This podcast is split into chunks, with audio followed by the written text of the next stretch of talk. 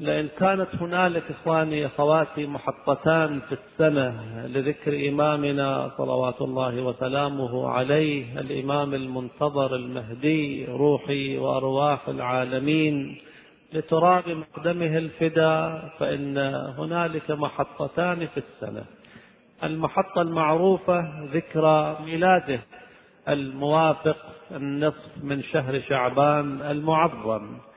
والمحطة الثانية مثل هذه الأيام مثل هذا اليوم اليوم الذي تلا وفاة أبيه الإمام العسكري صلوات الله وسلامه عليه.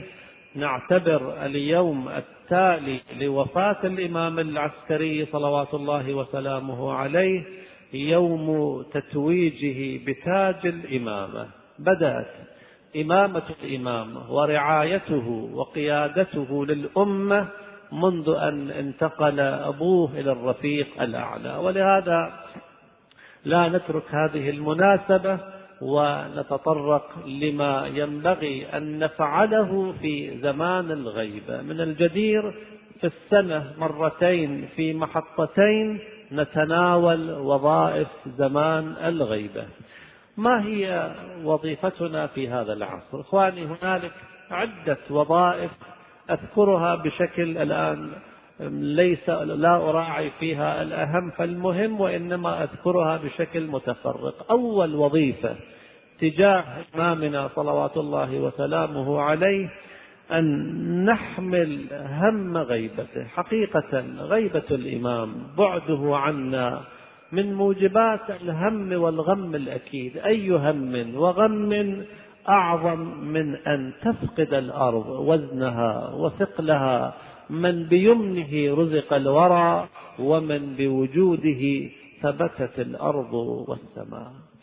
إنسان نلاحظ بعض الأوقات في الأسواق في المشاهد المشرفة الأم تفقد ولدها لبضع دقائق. في شدة الازدحام الطفل يبتعد أمتار عن أمه وعن أبيه. وهو يعلم الأم تعلم أنها ستجد ابنها بعد قليل مو معقول يضيع إلى الأبد. ونلاحظ في هذه الدقائق المعدودة الاضطراب على الأم وبعض الأوقات تلجأ إلى الصياح والصراخ لا إرادي بمجرد أن تفتقد ولدها لبضع دقائق. والحال بأن هذه الأمة فقدت إمام زمانها. منذ السنة المائتين وستين من الهجرة إلى يومنا هذا هل أحدنا يعيش هذا الفقد وهو يعلم أن كل مأساة على وجه الأرض من إراقة دم أو هتك عرض أو غصب حق كل ذلك يعود إلى غيبته صلوات الله وسلامه عليه لما نعلم بأنه سيملأ الأرض قسطا وعدلا بعدما ملئت ظلما وجورا. كل ظلم وجور في زمان الغيبة من تبعات ماذا؟ فقده صلوات الله وسلامه عليه. ولهذا أئمتنا عليهم السلام قبل أن يلد الإمام المنتظر صلوات الله عليه كانوا يعيشون هذه المأساة. الإمام الصادق كما روي عنه كان يقول في الرواية كما في الرواية سيدي غيبتك نفت رقاتي الإمام الصادق وهو إمام مثل الإمام المنتظر ولكن يخاطبه بلفظ السيادة يقول سيدي غيبتك نفت رقادي. الإمام لم يلد بعض. لم يشهد مأساة زمان الغيبة ومع ذلك الإمام الصادق عليه السلام يذكرنا بهذه القضية. في حديث الرضا عليه السلام الإمام يقول بأبي وأمي سمي جدي وشبيه وشبيه موسى بن عمران عليه السلام عليه جيوب النور إلى أن يقول كم من كم من حري كم من حري مؤمنة أو حرى مؤمنة وكم من مؤمن متأسف حيران حزين عند فقدان الماء المعين. يشبه الإمام المنتظر صلوات الله وسلامه عليه بالماء المعين. أرأيتم إن أصبح ماؤكم غورا فمن يأتيكم بماء معين؟ هذه الآية مفسرة بإمامنا صلوات الله وسلامه عليه. إخواني بمقدار نضج المؤمن بلوغ المؤمن. المؤمن كلما ارتفع في الإيمان درجة كلما عاش هذا الفقد عاش مأساة زمان الغيبة أكثر فأكثر. ولهذا اعتقادنا أن من يتوجه إلى صاحب الأمر في زمان الغيبة أكثر الناس بلوغا ورشدا فكريا وعاطفيا. وبمقدار إهمال هذا الأمر علامة ابتعاده عن مصدر النور. كذلك إخواني من موجبات الهم والغم سوى غيبته صلوات الله وسلامه عليه في الواقع عدم قيامه بوظيفته. لو أن إنسانا تصور وإنسان طرد من منزله احتجز ماله سجن حريمه زوجته وأطفاله وهو ينظر خارج الدار إلى هذا المنزل المقتصب وإلى الأموال المنهوبة. ماذا يعيش؟ هو صاحب البيت هو صاحب المال هو رب الأسرة. أخرج من بيته قسرا. ماذا يعيش من مآسي؟ الإمام صلوات الله وسلامه عليه يرى أنه هو صاحب الأرض هو الولي. هذه المعادن البترول وغير ذلك هذه الأمور بيد الإمام المعصوم صلوات الله وسلامه عليه. بيمنه كما قلنا رزق الورى إمام العصر بكل ما فيه. وهو يرى أن الحكم بيد غيره صلوات الله وسلامه عليه. اسمعوا لهذا الحديث يقول الإمام الباقر عليه السلام يا عبد الله عبد الله بن الظبيان من رواة الإمام الباقر عليه السلام يقول يا عبد الله ما من عيد للمسلمين أضحى ولا فطر إلا وهو يتجدد فيه لآل محمد حزن عيد عيد الفطر وعيد الأضحى. يقول كلما مر علينا العيد تجددت أحزاننا. لماذا؟ الإمام عليه السلام يقول لأنهم يرون حقهم في يد غيرهم. ليس من السهل. الإمام يرى منابر المسلمين يرتقيه من ليس بأهل. ولهذا أمرنا بدعاء الندبة في الأعياد الأربعة في الجمعة والغدير والفطر والأضحى وأنتم تعلمون ما معنى دعاء الندبة الإنسان يندب فيه إمامة وفقرات متعددة من دعاء الندبة تثير الأشجان والأحزان نقرأها في الأعياد خصوصا. إذا هذه أيضا من موجبات الهم والغم أن يرى الإمام مقبوض اليد لا يمكنه أن يغير ما في الأمة. الإمام صلوات الله وسلامه عليه رغم معاصي شيعته رغم تخلفهم فكرا وعاطفة وشعورا وسياسة واقتصادا وغير ذلك يعيش ألم الشيعة في زمان الغيبة. الإمام عليه السلام يقول علي عليه السلام وهو أمير المؤمنين ويعسوب الدين وقائد الغر المحجلين يعيش هذه الحرقة للشيعة. يقول كأني بكم تجولون جولان الإبل تبتغون المرعى فلا تجدونه يا معشر الشيعة. تشرذم تشتت عدم اتفاق فكري عدم وحدة عقائدية الخلاف في كل مكان هذا الأمر إذا كان يحز على بعض المؤمنين فكيف بإمام المؤمنين؟ وهو يرى الطائفة المجتمعة على أصول الدين وعلى فروع الدين وإذا بأمور بسيطة تشتت شملهم وتبدد جمعهم هذا الأمر. لا يمر على مسمع الإمام مرور الكرام يتألم ويتأذى وهو لا يمكنه أن يعمل شيئا. لو أن الإمام أذن له بأن يستعمل الغيب والإعجاز والكرامة وخرق العادة لظهر منذ سنوات عديدة ولكنه يتوقع الظرف الاجتماعي المناسب.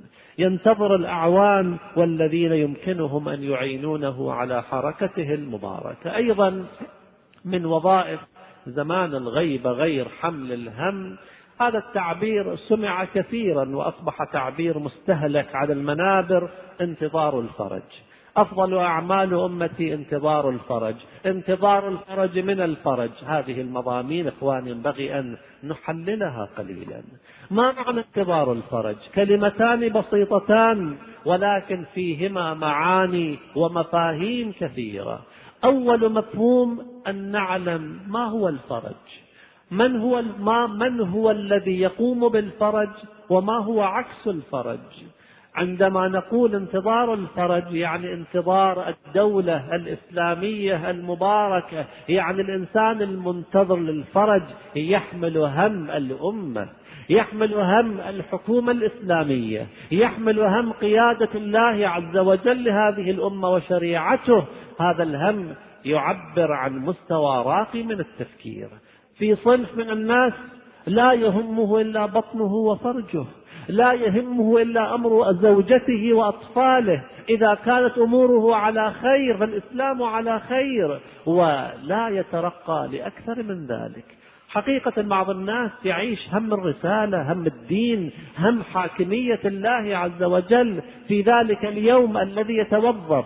ترتقي وظيفته يزداد ماله يأتي بمولود جديد وفي نفس ذلك اليوم يأتي هناك خبر يتعلق بالأمة بماسي الأمة. ذلك اليوم يوم حزن وضيق وكابه الإنسان المؤمن يعيش هذا المعنى. اذا انتظار الفرج يكشف عن اهتمام داخلي بأمر الأمة وبقيادة الأمة. وثانيا انتظار الفرج معنى يخالف تمني الفرج. إنسان يتمنى الفرج وإنسان ينتظر الفرج. الطفل عندما ينتظر الباص لأداء الامتحان هذه الأيام أيام امتحانات. عندما يقف في موقف الانتظار انتظار الباص اتفاقا فيه كلمة انتظار.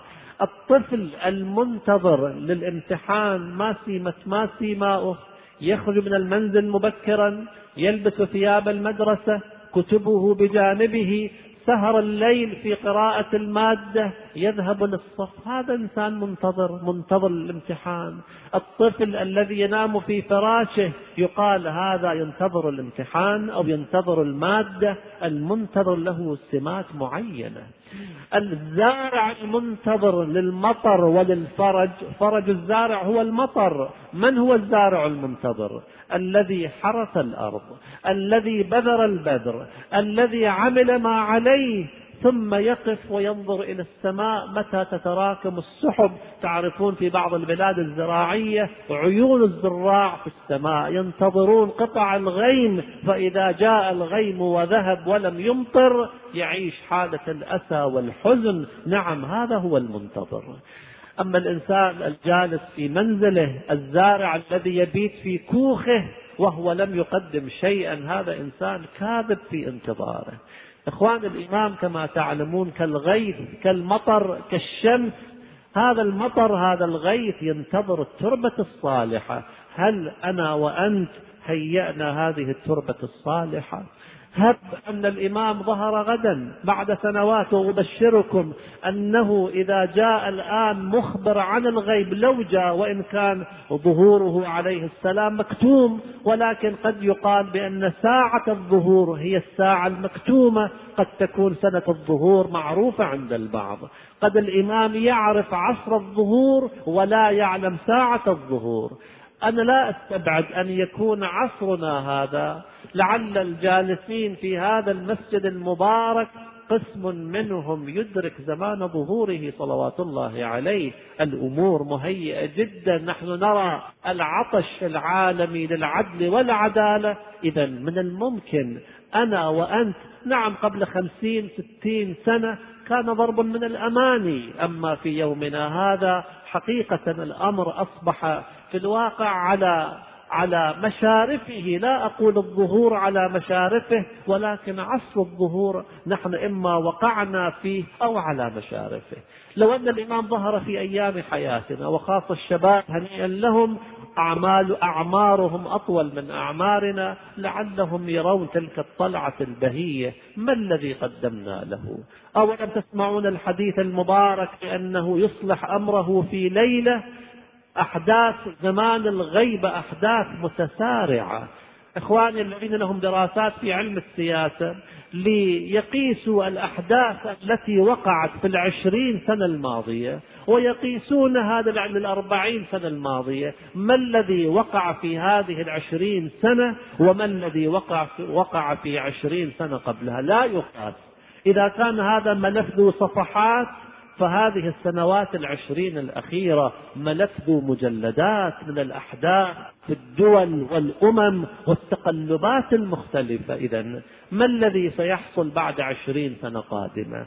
أحداث كبيرة عظيمة على الإنسان المؤمن أن يهيئ نفسه لهذه الحوادث التي لا تتوقع من قبل الكثير. إذا من وظائفنا انتظار الفرج لا بمعنى تمني الفرج والذي ينتظر الفرج يعيش الضيق. الإنسان المسترسل المسترخي كما يعبر القرآن الكريم اثاقلتم إلى الأرض رضوا بالحياة الدنيا اطمأنوا بها. هذا سمات الإنسان منتظر الفرج الذي يعيش الجنة الوهمية. الذي يعيش بجوار زوجته وأطفاله وأمواله مسترخيا وكأنه أعطي كل شيء. هذا الإنسان ينتظر الفرج. أعوذ بالله. أي فرج هذا؟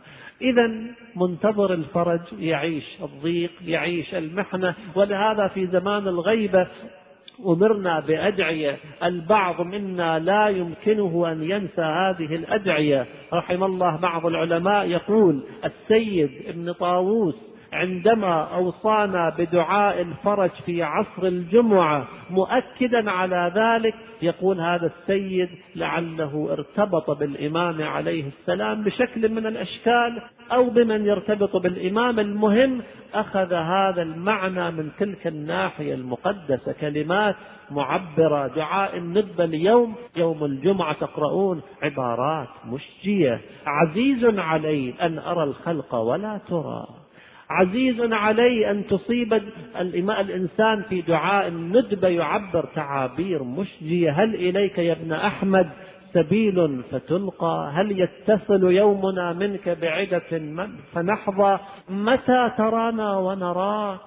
هذه العبارات يقولها من؟ يقولها الإنسان العاشق. يقولها الإنسان المتألم. يقولها الإنسان الذي يعيش محنة زمان الغيبة إذا انتظار الفرج أيضا من صفات الإنسان المؤمن في هذا العصر. قلنا قبل قليل الإمام الصادق عليه السلام أكمل لكم الحديث لأن هذا من أروع الأحاديث في بيان غيبة الإمام عليه السلام. يقول سيدي غيبتك نفت رقادي وضيقت علي مهادي وابتلت مني راحة فؤادي. سيدي غيبتك أوصلت مصابي بفجائع الأبد. هذا الإمام الصادق يعلم ما هي سلبيات وضرائب زمان الغيبة حتى يعبر بهذا التعبير. أيضا من تكاليف زمان الغيبة يا إخواني وقبل أن ننتقل للنقطة الأخرى لننظر الروايات التي تصف المنتظرين. الإنسان عندما يسمع هذا الوصف للمنتظرين يعلم أن المنتظرين في الواقع على مستوى راقي من تحمل المسؤولية. يقول الإمام عليه السلام كما ورد في التوقيع أكثر الدعاء بتعجيل الفرج فإن ذلك فرجكم. ثم في رواية أخرى يقول عن الإمام الصادق عليه السلام إن لنا إن لنا دولة يجيء الله بها إذا شاء. ثم قال من سره أن يكون من أصحاب. كلمة القيام في اسم الإمام موجود فلينتظر وليعمل بالورع ومحاسن الأخلاق وهو منتظر. كلمة الفصل في هذا المجال يذكره الإمام الصادق عليه السلام. يقول فليعمل وليعمل بالورع ومحاسن الأخلاق وهو منتظر فإن مات وقام الإمام يعني بعده كان له من الأجر مثل أجر من أدركه فجدوا وانتظروا هنيئا لكم أيتها العصابة المرحومة. إذا هذا التعبير إخواني تعبير يوحي بأن المنتظر على مستوى من الورع والالتزام والقرآن الكريم يعبر عن المنتظرين فيقول فانتظروا إني معكم من المنتظرين. الأنبياء السلف أو الله عز وجل المهم الانتظار صفة من صفات المؤمنين في طوال الدهور والأعصار. كذلك من موجبات من لوازم أو من وظائف زمان الغيبه الارتباط الشخصي أن ندعو له أن نتصدق عنه أن نزور عنه. هذه العبارة جدا جميلة. أحدهم في زمان الغيبة دفع له مبلغا من المال ليذهب إلى الحج نيابة عن الإمام صلوات الله وسلامه عليه. ديدن الشيعة وسمتهم في طوال الأعصار أنهم كانوا يعملون الأعمال الصالحة نيابة عن إمامهم. هذا الرجل وكان اسمه أبو محمد كان له ولدان ولد فاسق وولد مؤمن. هذا المال المال الذي أعطي ليتم الحج عن الإمام عليه السلام دفعه لولده الفاسق الفاجر وثم ذهب هو إلى الحج. رجع من الحج فقال كنت واقفا بالموقف. عندما يقال الموقف يعني عرفات. كنت بالموقف فرأيت إلى جانبي شابا حسن الوجه أسمر اللون بذؤابتين مقبلا على شأنه في الدعاء والابتهال والتضرع وحسن العمل فلما قرب نفر الناس ابتعد الناس يعني ثم قال يا شيخ ما تستحي يا شيخ ما تستحي قلت من أي شيء سيدي؟ قال يدفع إليك يدفع إليك حجة عمن تعلم فتدفع منها إلى فاسق يشرب الخمر. يدفع الحج نيابة عني وتدفع هذا المال إلى ولدك الفاسق. يوشك أن تذهب عينك هذه. وأومأ إلى عيني وأنا من ذلك إلى الآن على وجل ومخافة ما مضت عليه ما مضى عليه أيام أربعون يوما حتى خرج في عينه قرحة وعمي بصره. إذا الإمام صلوات الله وسلامه عليه يلتفت إلى النيابات عنه إلى الأعمال الصالحة عنه ويتألم إذا دفع مبلغا من المال للنيابة عنه في الحج أو غير ذلك ولم يؤدي الشخص وظيفته في ذلك. إذا التقرب إليه الحنين والدعاء له صلوات الله وسلامه عليه من الأمور التي اعتاد عليها شيعة أهل البيت صلوات الله عليهم جميعا. يقول في الرواية الأخرى عن النبي هذه رواية عامة نطبقها على إمامنا صلوات الله عليه لا يؤمن عبد. أنا لا أدري كم على وجه الأرض مصداق لهذا الحديث. لا يؤمن عبد حتى أكون أحب إليه من نفسه. وأهلي أحب إليه من أهله وعترتي أحب إليه من عترته. الإنسان الذي يحب شخصا جهة يحب لوازمه وهذا الشعر المعروف أمر على الديار ديار ليلى اقبل ذا الجدار وذا الجدار وما حب الديار شغفن قلبي ولكن حب من سكن الديار. الذي يحب رسول الله. ويحب الأئمة من أهل بيته ويحب الوارث منهم. عندما يدفع الصدقة يقدم ذكر إمامه على نفسه. يدفع الصدقة عن إمامه وعمن يحبه إمامه ومن ثم يدفع الصدقة عن نفسه وأهل بيته. ولهذا أئمتنا عليهم السلام علمونا على هذا النمط العاطفي المتعارف بيننا وبين محبي الإمام صلوات الله عليه أن يقفون عندما يذكر اسمه الشريف. ما معنى هذه الحركة؟ معنى هذه الحركة يعني يا مولاي نحن قيام بين يديك.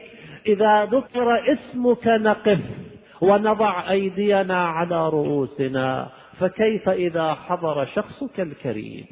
اسمك يغرينا بالقيام فكيف إذا ظهرت إمارات دولتك الكريمة المباركة؟ البعض من الإخوة يسأل ما فلسفة هذه الحركة؟ وهل ورد في النص ذلك؟ نعم هناك أكثر من نص يدل على أن الأئمة عليهم السلام هم الذين أوصونا بذلك. في الكتاب الذي ألفه أحدهم عن الإمام الرضا عليه السلام من العلماء السابقين تأجيج نيران الأحزان في وفاة سلطان خراسان. يقول في هذا الكتاب عندما ذكر دعبل هذا البيت خروج إمام لا محالة خارج يقوم على اسم الله بالبركات يقول قام الإمام الرضا على قدميه وأطرق رأسه إلى الأرض ثم وضع يده اليمنى على رأسه وقال اللهم عجل فرجه اللهم عجل فرجه ومخرجه وانصرنا به نصرا عزيزا. إذا هذه حركة شكلية قد تكون ولكن تكشف عن معنى ولهذا الإمام أطرق برأسه وضع يده على رأسه ودعا بهذه الدعوات لإمامه للإمام الحجة صلوات الله وسلامه عليه. إذا هذا الارتباط ارتباط جيد أن نعيش هذا الحنين أن نعيش هذا الأسى بالنسبة له صلوات الله عليه. ولهذا أيضا أمرنا في زمان الغيبة أن ندعو ببعض الأدعية. دعاء الغريق دعاء جميل جدا. الإنسان يخشى على نفسه في زمان الغيبة. قلنا في أحاديث أخرى لئن كان الإنسان يخاف عليه في عالم الجوارح من الشهوات يخشى عليه في عالم الأفكار من الشبهات. الإنسان هل يضمن أن يبقى على هذه الاستقامة إلى آخر حياته؟ أمواج الفتن أمواج الشبهات تأتي لتقلب الإنسان رأسا على عقب. ورأينا من بعض المتسمين برجال الدين في زماننا هذا أنكروا وجوده صلوات الله وسلامه عليه ولهم كتابات مطبوعة هذه الأيام. إنسان يعيش على مائدة صاحب الأمر دهرا من حياته وإذا به ينكر وجوده صلوات الله وسلامه عليه من أين أحدنا يأمن نفسه ذلك؟ لئن كان في زماننا هذا كثر المستبصرون بفضل الله وبرحمته العكس أيضا موجود الذين أصابهم العمى في زمان غيبة إمامهم صلوات الله عليه. يقول أبو عبد الله الصادق عليه السلام ستصيبكم شبهة فتبقوا فتبقون بلا علم يرى ولا إمام هدى ولا ينجو منها إلا من دعا بدعاء الغريق. قلت كيف دعاء الغريق؟ قال يقول يا الله يا رحمن يا رحيم يا مقلب القلوب ثبت قلبي على دينك. فقلت يا الله يا رحمن يا رحيم يا مقلب القلوب والأبصار ثبت قلبي على دينك. الإمام لم يستطع تحريف الدعاء.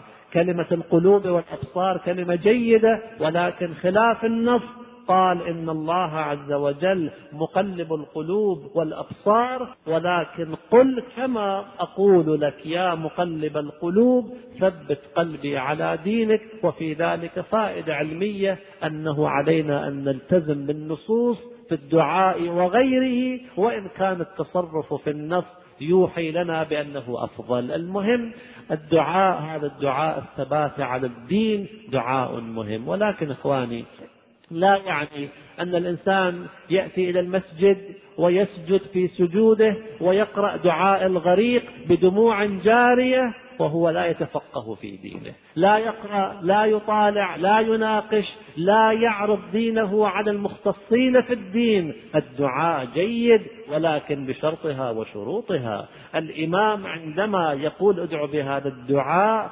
ادعو, ادعو بهذا الدعاء بشرطه وشروطه.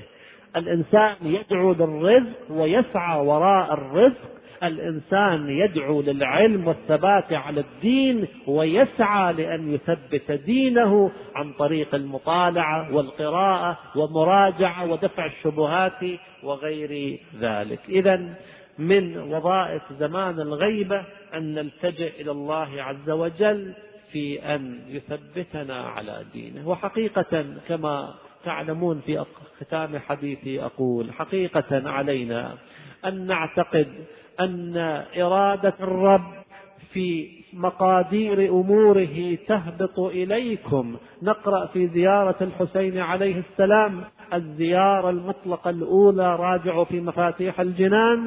تقرأ في زيارة في زيارة الحسين هذه العبارة. إرادة الرب في مقادير أموره تهبط إليكم وتصدر من بيوتكم. هكذا علمونا صلوات الله وسلامه عليهم. يقول الإمام الكاظم صلوات الله عليه ما من ملك يهبطه الله في أمر إلا بدأ بالإمام فعرض ذلك عليه وإن مختلف الملائكه من عند الله تبارك وتعالى إلى صاحب هذا الأمر.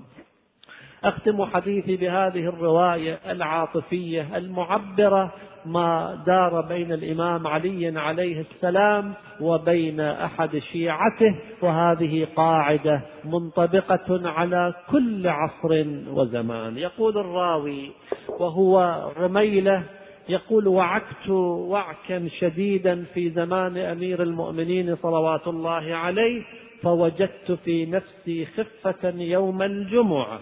فقلت لا أصيب شيئا ما في أفضل في هذا اليوم من أن أفيض علي من الماء يعني أغتسل على غسل الجمعة مقصودا وثم أصلي خلف أمير المؤمنين. هنيئا لك يا رميلة في ذلك اليوم أراد أن يتقرب إلى الله عز وجل فلم يجد أفضل من هذا العمل. يقول فعلت ثم جئت إلى المسجد فلما صعد أمير المؤمنين صلوات الله عليه عاد علي ذلك الوعك المرض عاد ورجع إليه. فلما انصرف أمير المؤمنين ودخل القصر دخلت معه فالتفت إلي أمير المؤمنين وقال يا رميلة ما لي رأيتك وأنت منشبك بعضك في بعض. عبارة جميلة من الإمام عليه السلام وأنت منشبك بعضك في بعض. إنسان يتلوى من الألم متداخل في نفسه يعيش حالة القلق والوجل والأذى. فقلت فقصصت عليه القصة التي كنت فيها. فقال لي يا رميلة ليس من مؤمن يمرض إلا مرضنا لمرضه. أنا كإمام عندي هموم الأمة ولكن أمرض لمرض المؤمن. ولا يحزن إلا حزنا لحزنه ولا يدعو إلا أمنا له ولا يسكت إلا دعونا له. فقلت يا أمير المؤمنين جعلت فداك هذا لمن معك في القصر هذا للحاشية فقط لأصحابك الخلص. فقال عليه السلام فقلت له جعلت فداك هذا لمن معك في القصر؟ قال يا رميلة ليس يغيب عنا مؤمن في شرق الأرض ولا غربها. لا ليس يغيب عنا مؤمن في شرق الأرض ولا غربها. إذا كان أمير المؤمنين كذلك فإمامنا صلوات الله وسلامه عليه كذلك وهو الذي يدعو في زمان الغيبة ويستغفر لشيعته نيابة عنهم. فإذا كان إخواني إمامنا بهذه المثابة من العطف والحنان والمحبة والدعاء يقول أمير المؤمنين كما سمعتم نمرض لمرضكم نحزن لحزنكم ندعو لكم في شدائدكم. فإذا من الحري بنا أن نبادله هذه العواطف ندعو له بالفرج.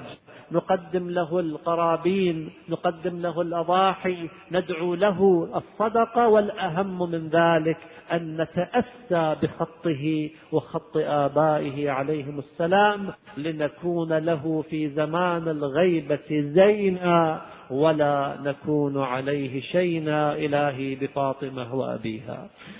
وبعلها وبنيها والسر المستودع فيها. صل على محمد وآل محمد وعجل لوليك الفرج والعافية والنصر. أبلغ سلامنا وتحياتنا في هذا اليوم إلى مولانا صاحب الأمر والزمان. أرنا طلعته الرشيدة وغرته الحميدة.